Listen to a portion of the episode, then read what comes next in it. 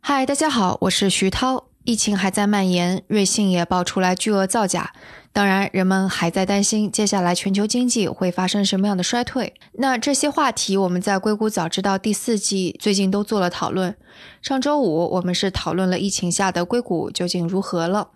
瑞幸事件出来之后，我们也立刻连线美国，让美国的投资人来谈谈他们是如何看待瑞幸的。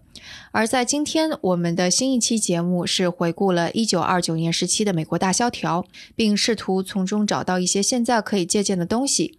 这期节目也算是我们之前线上读书会的一个后续吧。如果对这些话题有兴趣，但又听到了这条消息的听众，那请您移步在您所使用的音频平台上搜索“硅谷早知道”第四季，是第四季来收听我们最新的更新。我们推荐友好型音频客户端，例如苹果 Podcasts 等客户端，因为这些客户端对及时的 ISSF 的更新更加友好，也对我们内容创作者更加友好。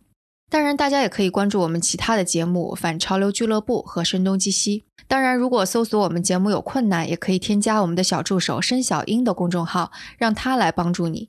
拼写是“申 FM 一 S H E N G F M 一”阿拉伯数字的一。那希望在接下来的日子里能够陪伴你，给你更多的思考养料。我们节目中见。